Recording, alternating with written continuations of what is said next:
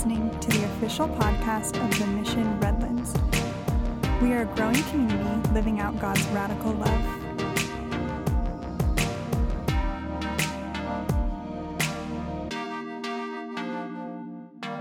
Good morning. Good morning, Mission family. I'm Pastor Jason. If you don't know, man, it's so good to see you guys this morning. Thank you for coming to worship with us. Is there anything better than just declaring the faithfulness of God? That was kind of weak. Like, oh, okay, I'm just making sure. I'm just making sure you're with me here because I, cause I couldn't tell from that response. Like, like, has God been faithful to y'all? Okay. So is it, is it just a awesome thing to declare the faithfulness of God? Amen. Amen. Amen. Awesome. Awesome. Well, I, I, I'm like doing my best to contain my excitement this morning. Can't you tell? Like, don't I look excited? Like, I am so excited um, this morning because we're doing something a little bit different this morning. Um, we, as, as many of you know, we've been in this sermon series called It's Okay to Not Be Okay. And we set aside five weeks, right?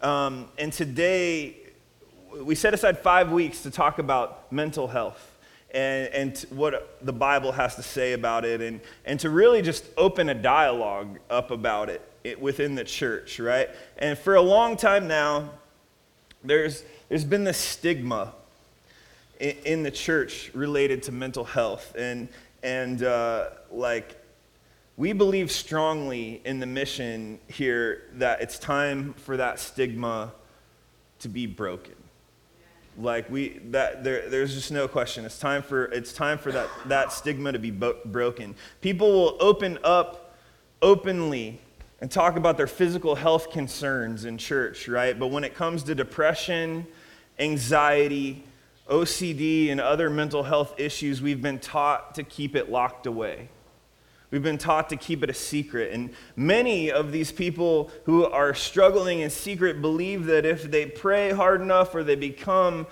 uh, spiritual enough, their suffering will cease. And if you don't hear anything else that we say today, hear this that is not a biblical concept. Many of our heroes throughout the Bible, Old and New Testament, suffered until the day that they died with various things. But the incredible news is that the Father God is good. We believe He is perfect in all of His ways. Do you believe He's perfect in all of His ways? Yes. And that our struggle, it may be a part of our story, but it's not the end of our story. Because in Philippians 1 6, it says, And I am sure of this, that he who began a good work in you will bring it to completion at the day of Jesus Christ. This verse promises that there is an end in sight to our suffering. And one day, when we see Jesus face to face, we will be made healed and whole. But until that day, we are a work in progress. And we have to stay on the journey with God towards our restoration, even in the midst of suffering. And, and so, uh, in week two of this sermon series, we had Dr. Mark come and share with us some of the medical reasons why mental health isn't something some people can just get over. And that if we view science uh, as a way of understanding God, as many of the early famous scientists did, science and faith are not at odds at all. Professor Ricardo came and reminded us that one of the things we can do to keep anxiety from stealing our joy is to continually remind ourselves of the promises of God. We have to live with this this almost fearless joy.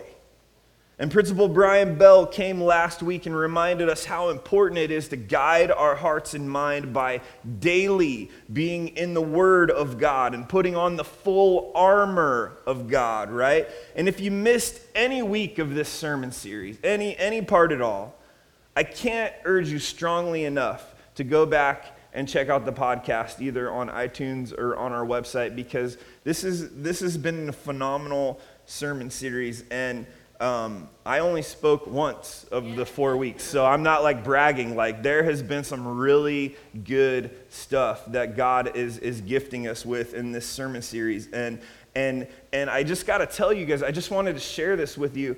The the the very first day I shared, um, be, uh, because I'm a pastor of a small church, I also do the graphics design for the church. and uh, the very first day I shared, shared the sermon series art, in the days to come, we would get over 5,000 responses on Facebook to the, to the sermon series. Um, I'm daily, daily getting uh, emails, texts, Facebook messages, some people thanking me for, or, or, thanking us for, for bringing this out in, into the light, for, for, for talking about it. Uh, some of us saying, Thank you. I never realized. One, one lady said that she her and her husband listened to one of the podcasts together, and he had been battling with depression for years and years and years, but didn't really label it, and, and decided to go see someone and get help. Like that's what we wanted. That's what the Lord.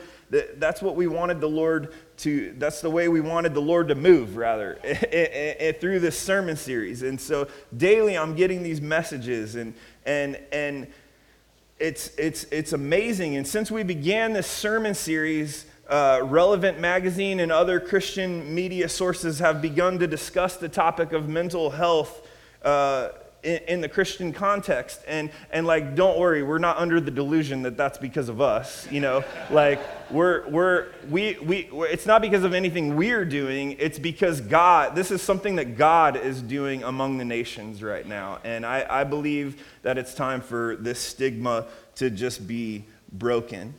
And so, today, as we wrap up this sermon series, um, we, we have something special planned. We, we've kind of let the cat out of the bag earlier, but, um, but I asked some of my friends from within our own church to come share their stories with you and uh, share their stories of how the Lord is working through them, even in the midst of their struggles. And so I, I am so excited to have my friends come up and share with you. So, um, each of them is going to come share their story, and we're going to ask each of them a few questions. And then at the end, we're going to all come together and kind of have a, dis- a discussion. Now, I want to make one thing clear is that we're not going to be taking any questions from the audience today, the, from the congregation, rather. It's not, not an audience. From, from, sorry, not the audience.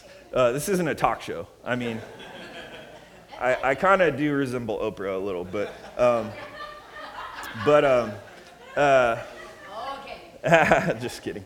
Um, so, anyway, so uh, we're not going to be taking any questions from the audience, and that's because these people are coming out on a limb here and they're divulging some very sensitive things fr- from within their life. And so we want to create a safe environment for them to do so. We want to protect them. It's, it's a scary thing. Trust me, I know, to come out here and say, um, you know, I, have I've been struggling and, and this is what I'm going through. And so we want to create a safe environment here. Can we do that together? Amen. Amen. Awesome. Awesome. I had no doubt, by the way. Um, now, if their story resonates with your story, um, I, I, encourage you, go talk to them after service and, and, and tell them how much their story in, encouraged you or, or that you need prayer or whatever. But um, uh, because our story of what God is doing in us is one of the most powerful tools that we possess. Our, our story of what God has done for us and through us and in us is one of the most powerful tools we have. And, and if you don't believe me, watch this. I grew up in a Christian home, but for as far back as I can remember, I was I had some form of depression. Um, I remember as a kid having suicidal thoughts in elementary school. And, uh, you know, as I grew in my, as I grew and as I, as I grew in my faith, it didn't seem to get any better. So I talked to a pastor and he said that I should pray about it, and that it was a spiritual issue. And, and I thought the closer I got to God, then the better it would get, and it, it never did. Um, I went to Bible college and then into ministry in Mexico, and hoping that it would get better if I would just occupy myself with, with ministry things, and it didn't. Um, as a result, I isolated myself from people who, who I really needed to have around me to support me. And as a result, I lost some friends. But one of my friends approached me one day and said, Jeff, have you seen a doctor about this yet? And I thought, as a Christian, I thought that's a failure because I, if I go see a doctor, I'm, I'm admitting that there's there's a problem, there's some other kind of problem. And so she told me, look, if you had cancer or diabetes, would you see a doctor? And I said, yeah. Would you take medication? I said, yeah. And she said, you need to go see a doctor because this is a medical thing. And so I did. I went and saw a doctor, and I felt better. Um, and then I met my wife, and she also suffered from depression. And we began to talk about the way we felt. And that seemed to help even more than the medication did. And, you know, I just, I really see that, that, that as it comes to depression, we've been told to keep it in the closet. But the reality is we need to, we need to talk about it. We need to talk with one another about it. We need to share with each other and build each other up. Amen. So, welcome, Jeff. And uh, Dr. Mark's going to be up here as my color man, I guess. Jeff, thank you so much for sharing your story with us. Um, I, I, know that couldn't have been easy. Thank you for the courage that it took. Um, and uh, so. Yeah, I mean, it was, it was, amazing to hear your story. Um, you know, as the doctor of this, of this, uh, this panel here, I, I was wondering what led you kind of to believe in that getting help from a doctor uh, was a sign of weakness. What was, what was that about? I, um, you know, I don't know what, it wasn't like someone said, Jeff, don't go see a doctor because it's a sign of weakness. Mm-hmm. but it was, uh, but I think growing up in a Christian home and,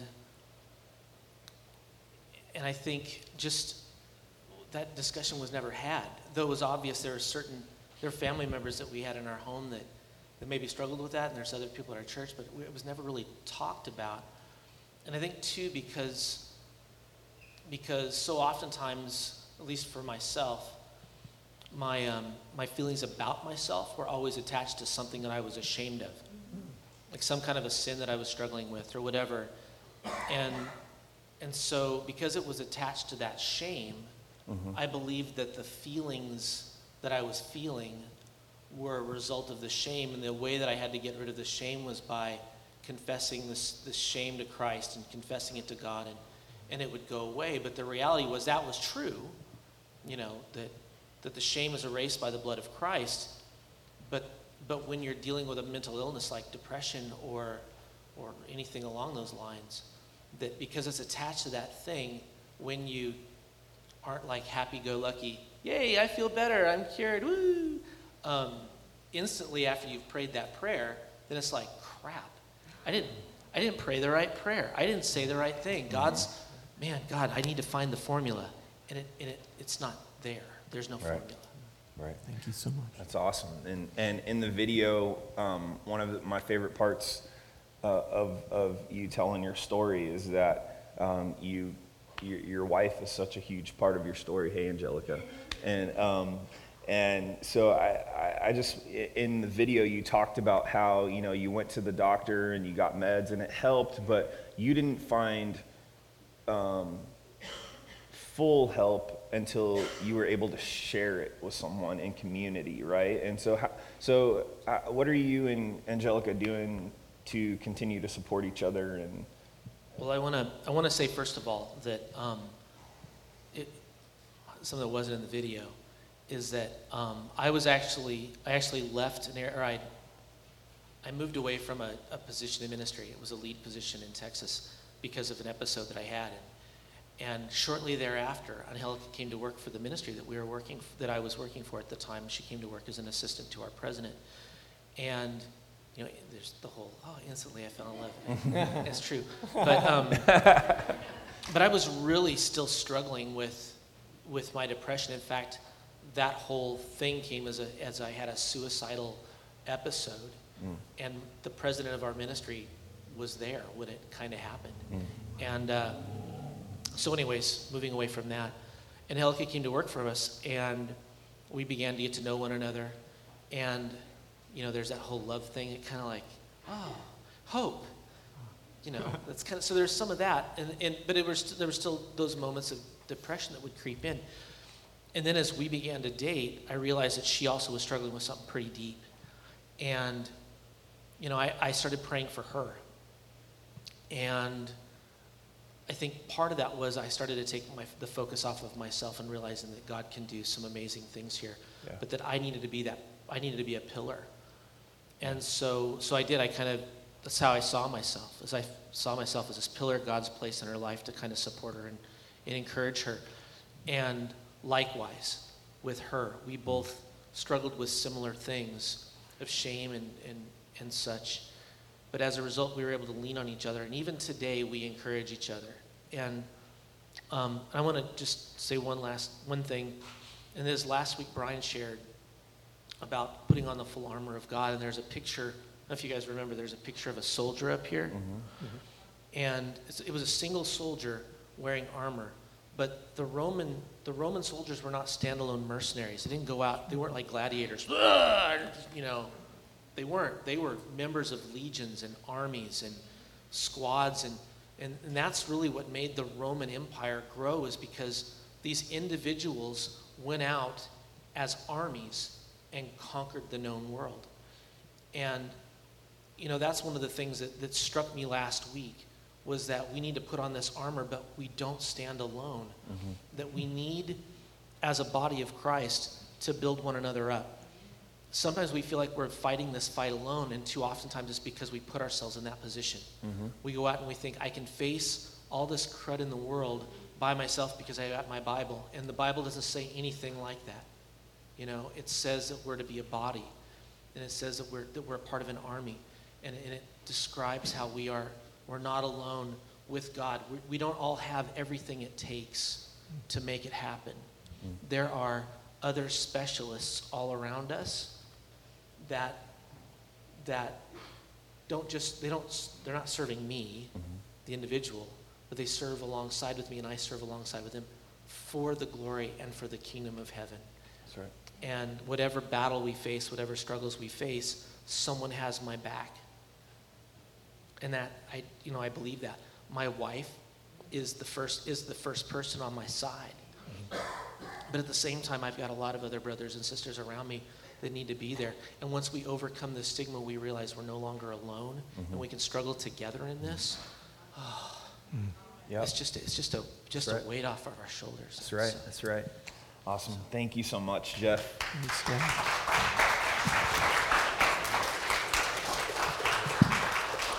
And so, um, so you've met Jeff, our first panel member. Now I want to introduce you to our next panel member. And the thing that continually floors me about mental health and, and uh, depression and anxiety and, and, and these types of things is that if you just look on the outside, you'll never you would never know a lot of times someone's going through what they're going through on the inside. And i know that was the case for this next person for me. I was fully surprised. And uh, so here's her story I don't like to talk about my struggles with anxiety and depression because I fear that it'll change the way people interact with me or view me, and even more, I fear the potential burden that I will place on someone else if I'm open up if I open up and be honest about it. It's only been within the past couple months that I have been open to medical help, which has shown me that the amount that I criticize myself isn't normal. I obsess over things and replay doubts and negative talks in my head over and over until I get to a place where I just want to give up or quit. I've prayed many times that I would be set free from it. I've prayed um, that God would set me free from this prison, that I may praise His name, like it says in Psalm 142, because that's what depression anxiety feels like. It feels like a prison, um, feels like a trap that I can't control and just comes on and I'm stuck.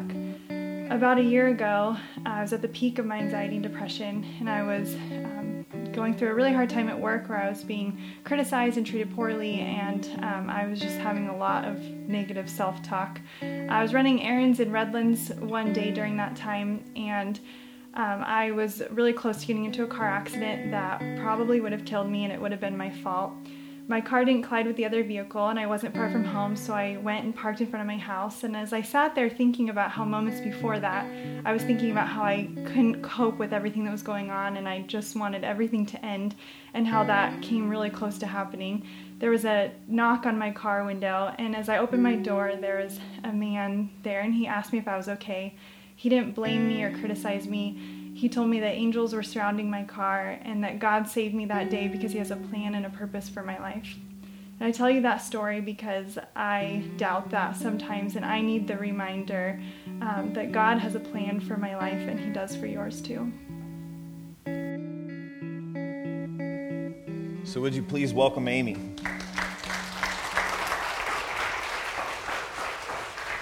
Hey, Amy. Hi. Thank you for doing this. Yep. yep.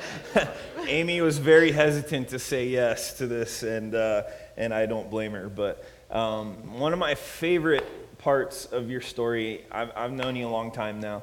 One of my, and, and like I said earlier, when I was having lunch one day with, with Brian, and, and Brian said, Hey, pray for Amy. She's really going through some anxiety. And, and I was just like, whoa, I never would I, I, I, she always seems so cool, calm and collected. And, and, and that's the thing that continually surprises me about mental health. And, and, and uh, so one of my favorite things about your story is that you, I'm sure a lot of people can resonate with the thing you said about the inner dialogue the the constantly uh, you know second guessing yourself and talking down to yourself and at what point did did you realize that that wasn't healthy. So i think there have been multiple times when i've gone through it that i've known it wasn't healthy but i didn't know exactly what to do about it. Um, i'll you know think something and my the good response is I'll be able to have like usually it's something physical, like snap myself out of it, like okay, you know, and just move on to something more positive or think about something scripture or pray. Um, but the times when it's not healthy is no matter what I do, even if I snap or shake my head or you know something to try to move on, I just can't can't break free from it. Mm-hmm. It's still there and it's just you know it's ongoing. And I think the, the way that I really came to realize that it was unhealthy is um, a couple months ago, my doctor referred me to a stress management class. And in the class, um, it was a therapy session, they talked about the difference between stress and anxiety, or stress and depression. And something they said was the word ruminate. And that to me just like really brought it all to like I ruminate and obsess over these things. And it's and so they said the difference between stress, stress you have negative thoughts. Um, but depression, it's excessive thoughts over past feelings. And that really like hit it home for me to realize like this is unhealthy. And even though sometimes I don't know what to do about it because it becomes normal, like mm-hmm. it's just how I live throughout yeah. the day thinking these negative thoughts. But um, that just really, those words like made it clear that this isn't healthy. Mm-hmm. Yeah. The story that really struck me um, in your video was the was the man coming up to you. Um, talk about how that moment or that, that particular conversation changed how you saw yourself and maybe saw this? this uh... Yeah, so his words to me were so much more than words. Like they, they shocked me. Like, you know, this things like, you know, you hear in the Bible, people tell you, oh, you, you know, there's a plan and a purpose for your life. But that, like, at that moment, like I said, that, that is not what I was thinking. And that is not, like, the first thing that was coming to my head. And so, you know, to me, that was God like really making it clear to me. Um, so to me, I look at it as so much more than words. That you know, um, I think before. I, I remember in college actually we had to do this thing where pick three words to describe yourself and I actually one of my words I used was happy. I said you know that I'm a happy person and I think for me a lot of times like i want you know happy amy and sad amy and that those are different and i prefer the happy amy um, but with with what he shared that just w- really showed me that that god doesn't look at me like that. He doesn't see like the happy amy it's not that oh the happy amy i'm close to god and the sad amy like i need to be praying more or doing something different. Um, but what that really showed me is that um, in psalm 34 it says that God is close to the brokenhearted and he saves those who are crushed in That's spirit. Right. That's right. And at that time, like that, I was crushed in spirit. And like with that, it was just God showing me that he's with me when I'm happy and when I'm sad, and it's yep. not separate. Yeah. Thank you so much. That's Amy. so good. Thank you, Amy. Thank you.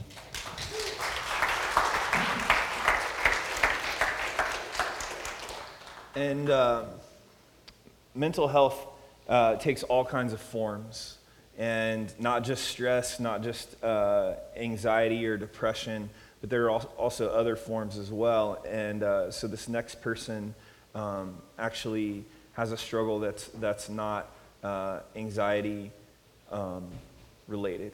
So here's the story. I have obsessive compulsive disorder. OCD is an anxiety disorder and it's made up of obsessions and compulsions. These obsessions and compulsions are anchored on a fear that uh, the person has. In my case, my fear was religious. At the time, I was in somewhere between around the eighth or ninth grade, and I thought my behavior was completely normal and that my fear was completely normal.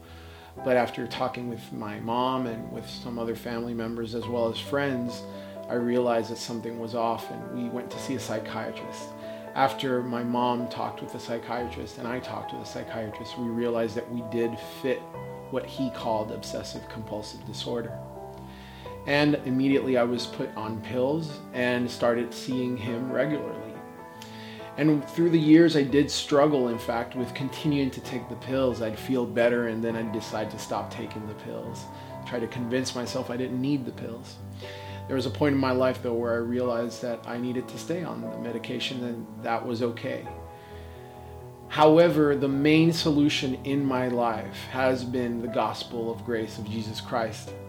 Having that grace relieve me from the anxiety of losing salvation or of not having a secure salvation. The gospel of grace made the truth clear to me, which was that there is therefore no condemnation now in Christ Jesus. And in having that security, I also could look forward to a day of completion where I would be completely free from my suffering. And while I suffer now, I rejoice in knowing that it's all part of God's uh, plan for the completion of His work in me. So please welcome Ricardo. I guess you just did. Welcome, Ricardo. Welcome, Ricardo. Thank you. Thank you. So, So you mentioned that your OCD was religious in nature. Um, talk about how that manifests itself. Um, what did that actually look like in behaviors? So, uh, you know, to clarify, uh, Jason is right about something. It, it's not a like a generalized anxiety disorder, but it is an anxiety disorder, except it, it cycles in obsessions and compulsions, and it's based on a fear. So my fear was religious in nature because um, I, uh, I was always trying to please God. I was brought up uh, in a very, uh, I guess, religious way, and so I was always focused on how I did things. And my fear was I might not be saved. I, not, I might not be good enough because I knew how bad I was. My fear was that someday I'd go to hell when I died. And, um, and that every time I fixed my act and asked for forgiveness, or back then I was going to a Catholic church when I would go see a priest, that that would kind of fix it. But something that my meticulous OCD made me realize is that I sinned the moment I walked out the door from my confession. And so I realized because I was so picky with things that I am very flawed. And that if I needed to be saved every single time I sinned, uh, it was going to be a problem. So I basically fear of salvation uh, and trying to live up to God's standards over and over again and failing. That fear uh, really created some weird rituals that I would start doing. You know, other OCD people wash their hands a lot. I'm not bacteria OCD. um, I would pray a lot. I'd spend hours praying, and if I fell asleep during prayer, I'd wake up crying and screaming because I had failed God. Um, so things like that. wow. Man. Uh, you talked a lot about fear um, just now. I heard a phrase about a week ago that fear is like a rocking chair. There's a whole lot of movement, but you don't go anywhere, you know? And, uh, and so uh, you talked about how the gospel has been your main source of healing for, for this disorder that you have. And, And so I was just wondering, when did you realize the, the impact the gospel was having on, on, on this? Um, so I didn't come to full understanding of grace till many years after. And so while I dealt with my OCD with taking pills and seeing a therapist, which that was the path God had for me, uh, that helped momentarily, but it didn't solve the fear problem. Um, and what really freed me was when I came to an understanding of what the gospel of Jesus Christ promised. It promised that, yes, you can't do it. Yes, you are flawed, and that's why He did it for me. Mm-hmm. And He secured it for me. Amen. And now He's helping me to walk into an improved and more perfected life, but there's grace every time I fail. It's not an excuse for me to go on failing, but rather I look to the completion of His work, as we've been saying. So once I understood that a sinless life he lived for me because I can't live a sinless life, it just lifted the pressure. It just lifted everything. And it gave me a degree of freedom that I had been wanting my whole life. Um, this happened, you know, probably early 20s. So I had been since the eighth grade trying to figure it out with Christ, and it wasn't working. That was the moment, though. I still have OCD. I still struggle. I, I still have a lot of little things. My close friends and my wife know them very well. Uh, but if you're just talking to me every day, you might not realize it. Mm-hmm. But the main, at least the main source of, of, of my torment is gone because that fear is gone. Mm. Amen. Amen. Thank you, Ricardo. Thanks, Ricardo.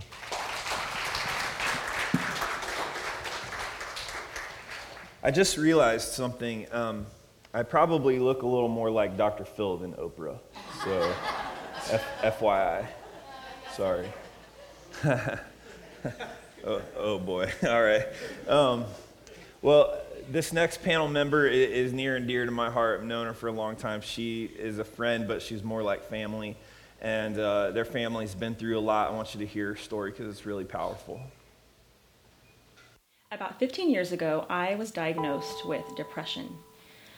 I had a very difficult time accepting the diagnosis because as I thought about my life up to that point, I had what most people would call a pretty perfect life. I had a great family life, a happy childhood. There was no reason for me to be depressed. I didn't understand why am I sad? Why can't I get out of bed in the morning? Why do I feel like this dark cloud is following me around everywhere I go?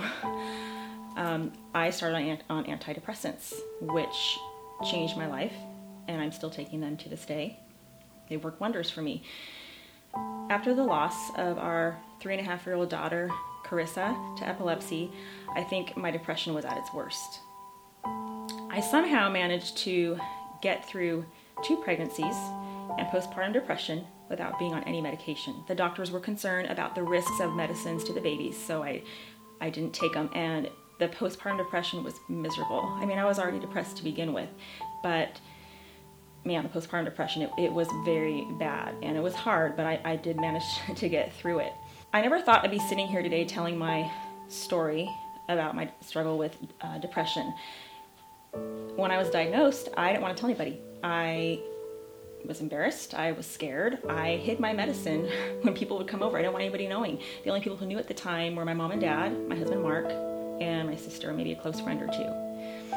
I, my hope and the reason I'm doing this today is I hope that, especially women, um, can come can be open about their struggle with depression, and that the church would love and accept people for what they're struggling through and for what they are, and that they would walk along with them as they are trying to get through their struggle with mental illness.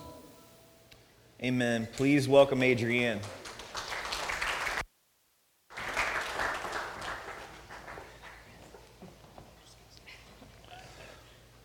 Adrianne.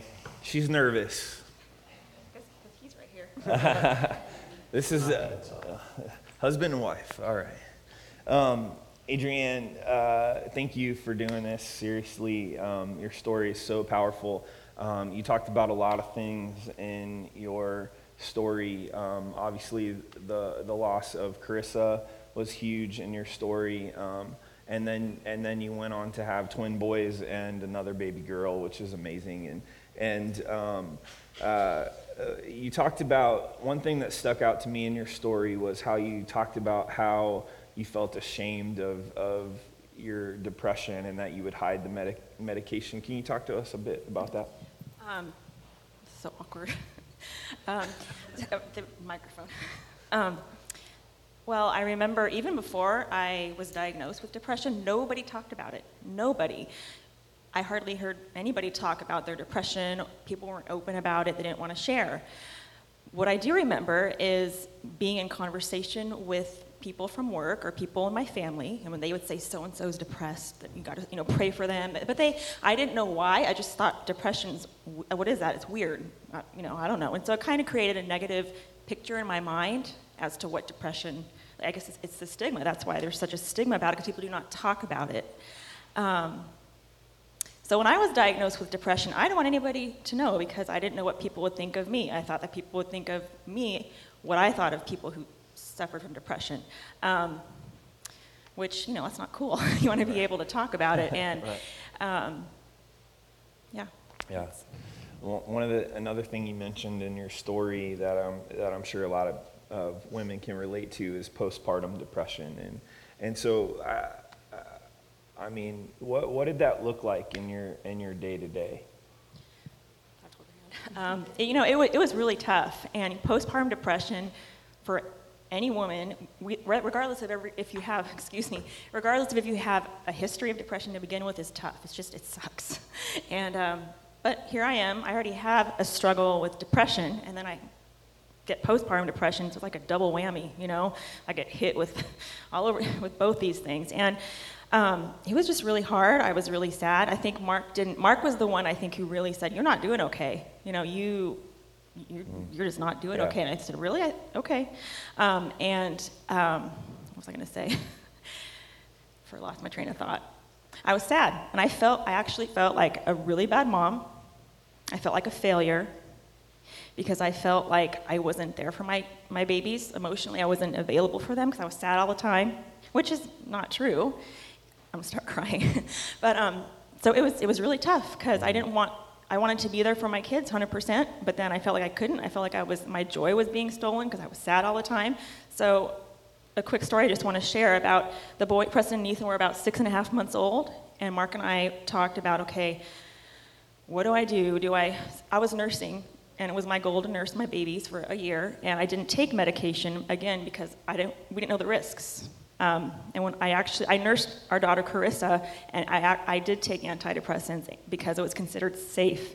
And now it's not. So I, I just had such a hard time. You know, I didn't want to take any risks with Preston and Ethan and Kaylin. Um, so I was at a point where I said to Mark, what do I do? Do I stop my medication so I can, I mean, I'm sorry, do I start my medication so I can be, feel like a better mom? Or do I just continue to nurse them, which was, in my mind, the best, you know, source of nutrition for them. And it was hard. I just, I really struggled because it was like I wanted them to get the best of everything, the best of me, but, you know. And so I ended up, um, I ended up nursing them for about seven, eight months. And after I was done, I completely went back on medication, and just it's really helped me. I'm still on medication to this day, and I don't know. I just want to encourage other moms to be able to talk about it because it's it's it's a real struggle. Postpartum depression is real, and it's it's okay to talk about it. And yeah. I think society puts such a pressure on moms to be perfect and to bounce back and just be happy and you have a newborn it should be a blissful time. And i think women are hard to say yeah this is hard. So yeah. amen. you thank you adrianne. Thank you. Thank you. So now we're going to invite everybody on the panel to come back up. Do you guys appreciate them telling their stories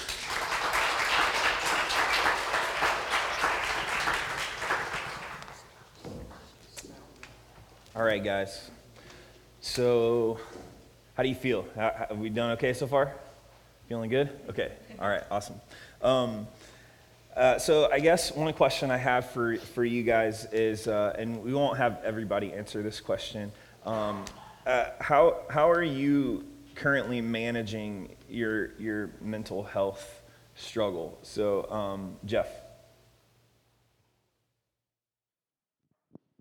Um, I'm not taking medication any longer. Um, and one of the reasons why I got off medication was because it, it left me flat, completely flat. And I'm a pretty emotional guy, You ever see me singing? There's tears running down my face. Right now, I'm kind of choking up. But I enjoy that. It's for me. That's part of who I am now, and so I've accepted a lot of that. Um, I talk about it when I get depressed. I mean, I, I let my wife know I'm really feeling down right now, and so so she knows, and and I share with others as well. I'm just because I the shame is no longer there. Um, and that's that's how I deal Awesome. with it. A- Amy, could you answer that question? Um, I'm currently going through a program that my doctor referred me to called Mood Helper. Um, and it's full of just self help things. But um, I would agree with Jeff. I, I think I'm recognizing it in myself and allowing myself to be aware and honest with it. Um, I think that, like, for me, a lot of times I'm like, no, I'm stronger than this. Like, I can, I can get past this. But really just being able to be honest and not trying to hide it from Brian or hide it from other people, um, but be honest and just go through the, like I said, the class that my doctors referred me to. Adrianne, um, uh, for those out there in our congregation who don't struggle with mental health, um, how, how can they help someone who is? I think just to be supportive, be accepting, be non judgmental, and I guess create a safe environment for the people who are suffering to feel open to talk to, you know, to talk about it. Um, I think even Jason would say this I'm a pretty real person. I, if you know, you, if I'm, if I trust you and I know you and I know you're not going to judge me. If you ask me how I'm doing and I'm doing bad, I'm to say, yeah, I'm having a bad day. You know, but I don't, and I think that people who suffer from mental illness should be able to say, yeah, I'm having a bad day. This day is really bad. But I don't think that can happen unless people in the church or just anywhere who don't suffer, they have, it, it can't happen unless the, the person like that's struggling can feel that the person that's not struggling is going to accept them and just be there for them and listen to them and not judge them. Yeah, absolutely. Cardo, can you answer that question? Um, yeah, it's kind of along the same lines. I think that one thing that could re- you could really help someone in your family or a friend that struggles with mental health if you actually dig in and do research. If you know what they're dealing with, lack of knowledge can sometimes hurt the people uh, or the person that's suffering. Bit, that was the case for me at first. Um, I was told by uh, I don't want to mention names people might hear this on the podcast, but I, I had close people in my life who were saying, um, you know, it's in your head, get over it. And, uh, and that was really tough for me because I couldn't, I, the cycles of obsession and compulsion, the, the more you try to stop it, in a sense, the more it goes. Um, so I, I wasn't able to. And so I think that person that said that just didn't understand, didn't know. They just thought it's in your head. They didn't understand that I had a, a, neurotransmitter, as Mark said, serotonin, that was insufficient, and I needed pills. Um, so being sure that you that you know what that person is struggling with, do your research, know about it. Yeah, yeah, awesome. Um, Amy, what uh, what would you want to say to someone who's out there, you know, struggling with mental health and and you know, if there's somebody here that uh, that hasn't been able to, like, kind of accept that, talk about what you might t- tell Okay. them now. Um, I think the three most important words are "you're not alone." Um, I think you know, like Jason said, I was really hesitant to to do this. I haven't opened up before this, um, and so this really kind of pushed me past. And and actually, like it's brought a lot of really great things because I opened up here. Um, I've had conversations outside with friends that um, I've just opened up and um, found out that they're going through something really similar. And um, I think, in addition to knowing that you're not alone in this, like here, like I said earlier, like you're not alone in the fact that God is not leaving you at this moment. Like God is he, like when you're at your darkest, like God is right there with you. Like there's no separation there. That's right. That's right. Thank you. Um, let's just have each of them answer that question. Yeah, go ahead, Jeff. Talk about. Uh, I think I, I agree wholeheartedly with what Amy just said about understanding that you're not alone. Um, it's because you're not. You're not alone. Um, and to think that you're alone just allows you to isolate yourself. And so isolation is is the you know if I'm not by the way I've never been in the military but for whatever reason I want to speak in military terms if you get separated from the crowd or you get separated from your group like I'm a wilderness guy, so I'll talk about that. If you're like you're dealing with bears, and if you uh, if you get you know alone, you're you're food. That's what you're going to become. And I think that's what happens is we become food when we separate ourselves from one another. So, so you have to, you have to fight that that struggle to isolate because you feel alone, and so you want to make yourself even more alone. And in that, that's that's where you really get torn up. And so, you know, for me, it was be in a group, you know, be in one of these grow groups, be in a men's group, be in a women's group, be with some people, and and choose wisely. So, yeah. Um, same question, right? Um, what I would say is that uh, please make sure to go seek help by seeing a therapist, preferably a Christian therapist. Um, uh, there's a very cartoonish perception of therapists. I, I think we think that we're going to walk in and there's this couch and he sits behind like Freud and he's writing on his notepad. Uh, that's not what therapy at all is like. Um, and uh, in my case, uh, uh, in the latter years of my of struggling, I've seen both a psychiatrist and a therapist, and the therapist works with very specific techniques that help me get by. So um, I would say if you have the smallest doubt about it, go seek help, go seek a therapist. I can guarantee you're going to learn something about yourself that you didn't know at a conscious level, and that's good. If you can find that there's something in your behavior because of something that's deeply rooted or seated, even if you don't have a so called disorder, then you're, you're going to get something great out of it. Um, I, I think the main point here is mental health is an issue for everyone. Just because you don't fall inside the parameters of the, diag- the diagnosis per se. You, all of us struggle with some level of sadness, anxiety, and so forth, or you know, obsessive behavior. So see see a therapist and and figure something new about yourself. It's exciting. I agree with all of them. You're not alone, and with our, you know, whole, the title of our sermon series, it's okay to not be okay. It really is. Um, and see a therapist if you have to go on medication. Do it if not, that's okay too. Um, and getting involved in groups, again, that's something that's very hard for me. You can ask Mark. I'm an introvert, so when I'm sad, I tend to pull away from people. And if I don't go to grow group, you know I'm probably having a really bad day. I, I, just don't want to go. I'll come up with. You can ask my best friend Kim over there. I'll come with any, any come up with any excuse not to go. But it's mainly because I'm just depressed. I don't want to be around people. That's the worst thing. It's the worst thing for I'm not just talking about me, but for others who struggle, don't isolate yourself because, you know, I find when I do push myself and Mark does kick me out the door, like, we're going. After I'm like, I'm glad I went. I feel happier. This is this is better for my struggle with depression because you just feel, I don't know, better. So you're not alone. it's okay to not be okay and share your stories because you may encourage others to do the same. I couldn't have said it better myself. Thank you guys. Thank you. I just want to thank you, thank everyone up here for be, for having that courage to to share your story as well as, you know, just taking that step. This was it's really hard to stand up here. So thank you, thank you guys. And I, and I just want to say a big thank you to Dr. Mark who shot those videos and edited them. Um, they were they turned out great. Thank you, Mark. Um, I, I tried to shoot them without Mark, and they kind of turned out to look like the Blair Witch Project a little bit. So, um, so I,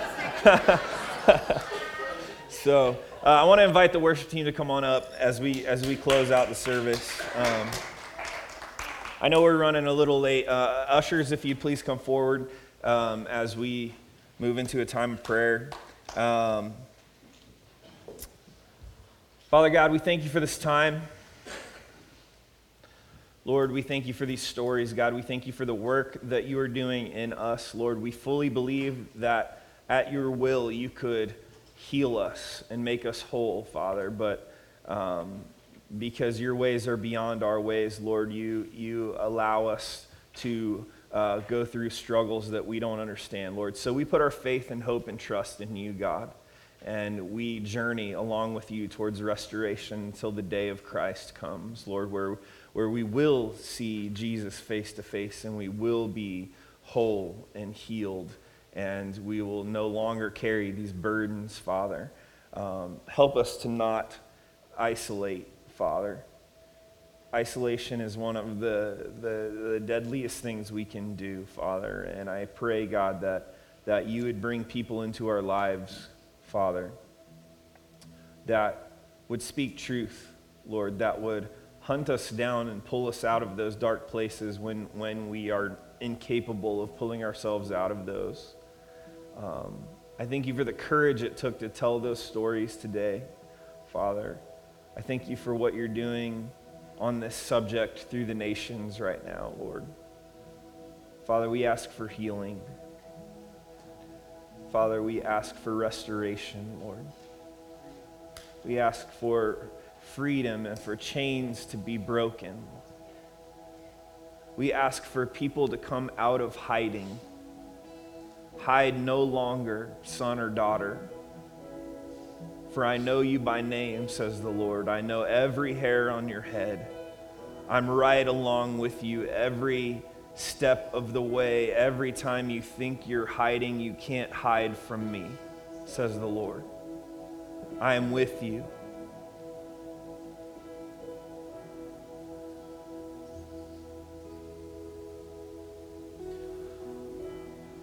So, as we begin to sing this song, and the ushers come forward to take our offering, I just want to open up this, this time for, for prayer. After the ushers go by, if you want to come forward to the front and be prayed for, there will be people waiting for you to pray for you and be with you. Um, don't don't stay in hiding any longer. Come out of hiding. So, Father God, we, we lift our offering to you, God.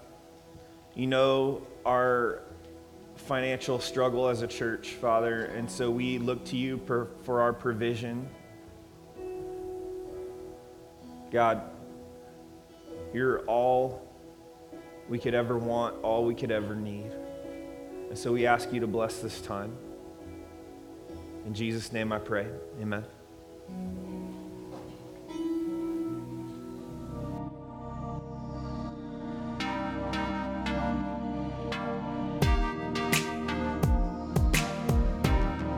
You are listening to the official podcast of the Mission Redlands.